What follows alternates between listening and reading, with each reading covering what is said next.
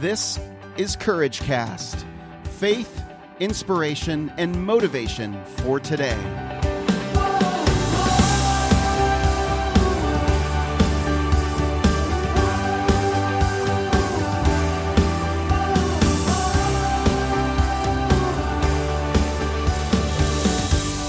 Well, hey, everybody. I'm Eric Nordoff, and welcome to another episode of Courage Cast. I'm so glad you're here.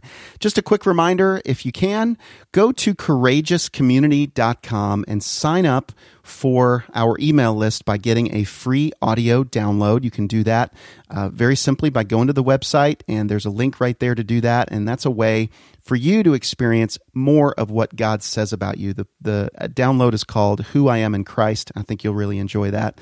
Also, connect with us in the Courageous community on Facebook. There's a link for that there too.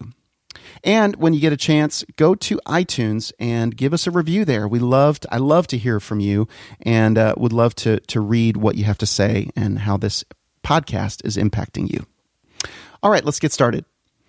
Proverbs 3 5 and 6 says, Trust in the Lord with all your heart, and do not lean on your own understanding. In all your ways, acknowledge him, and he shall direct your paths. 168 hours. We all have the same amount of time every week. 168 hours is all we get. So, how are you spending your hours each week? Have you ever tracked how you spend your time? Honestly, have you ever done that?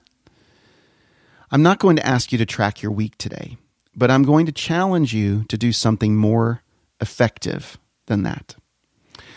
Just like you have a budget for your money, or at least I hope you do, I want you to write out a budget for your time, a time budget. So here's how you do it. Step one, write out all of your top priorities. If you'll remember in a previous episode, actually episode 16, Ping Pong Priorities, I told you a story about ping pong balls, marbles, and sand and iced tea. And if you haven't listened to that yet, I encourage you to do that. But uh, taking the theme of that, I want you to first write out your top priorities, your ping pong balls. These are your passions, your want tos, your most important relationships, and your most important tasks and goals. After you've gotten those out on paper, one line for each item, I want you to write out your have tos, the other important things in your life, the marbles in your life. These are things like your job or items related to your house, your car, time for sleeping and rest, and other important relationships as well. Then, after you finish that, write out the other remaining things that maybe are not so important, like television, social media, movies, entertainment, etc. Things that might be considered sand, but are things that you do every week. All right? So go ahead and write all of those things out. Now, after you've gotten them all on paper, I want you to put a number next to each one. The number represents how many hours you will spend in a typical week on these items. So, for example, you sleep eight hours per day. So, multiply that by seven and you come up with 56. So you subtract 56 from 168, for example, if it's the, if it's the very first thing you list. So now you have 112 hours remaining in the week. Subtract your day job, subtract all of the things from this time, and see what kind of number that you come up with. Now, I bet that most of you will end up with a negative number the first time you do this. In other words, below zero. So, what does that tell you? Well, you're probably overextending yourself, and no wonder why you're feeling exhausted each week.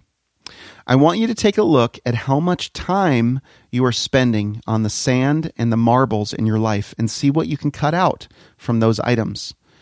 Obviously, the ping pong balls and marbles are going to be the most important things, as well as the relationships in your life. But how about we start living like we want to live and making different choices that lead us to our priorities in life. What I love about this 168 hours exercise is it's in a non emotional way to do it. It's a non emotional way, it's a budget of your time. And I promise you that there will be aha moments, raised eyebrows, and even jaw dropping revelations when you follow through with this 168 hours exercise. So I encourage you to do this. Even the first time you do this, you're going to find it to be massively helpful for you. And it will take all of the emotion out, or the majority of it out, for sure. So if you want to even go further with this, you can see how much your time is worth. If you're pursuing a doTERRA business and seeking to replace your income, write out what you hope to earn from your doTERRA business. So let's say you want to hit the gold rank, which is an average income of about $4,500 per month. That's $54,000 per year. And let's say you want to take four weeks vacation a year, which you should. That means you'll work 48 weeks. And if you break it down into weeks, you will be earning $1,125 per week. Now, if you work 10 hours per week, which is very doable and recommended, you are worth $112.50 per hour. So, what does that tell you? Maybe that time you're spending in front of the TV, cooking or social media, movies, laundry, etc., other maybe time suckers that that maybe borderline on your list will look a little differently. The choices that you, your choices are going to look a lot different when you realize what your time is worth. That thing you're choosing to do instead of working your doTERRA business, for example, better be really worth more than $112.50 to you, right? So, what's the point in all of this? Why am I telling you all of this? Well, first, I want you to understand that you and I, we are responsible for the choices that we make. If you're frustrated with where you are in your life, either your career choice, your relationships, how you're spending your time, well, you have to realize that you helped get yourself there. Don't blame others for something that you're responsible for. Realize that we choose how we spend our time.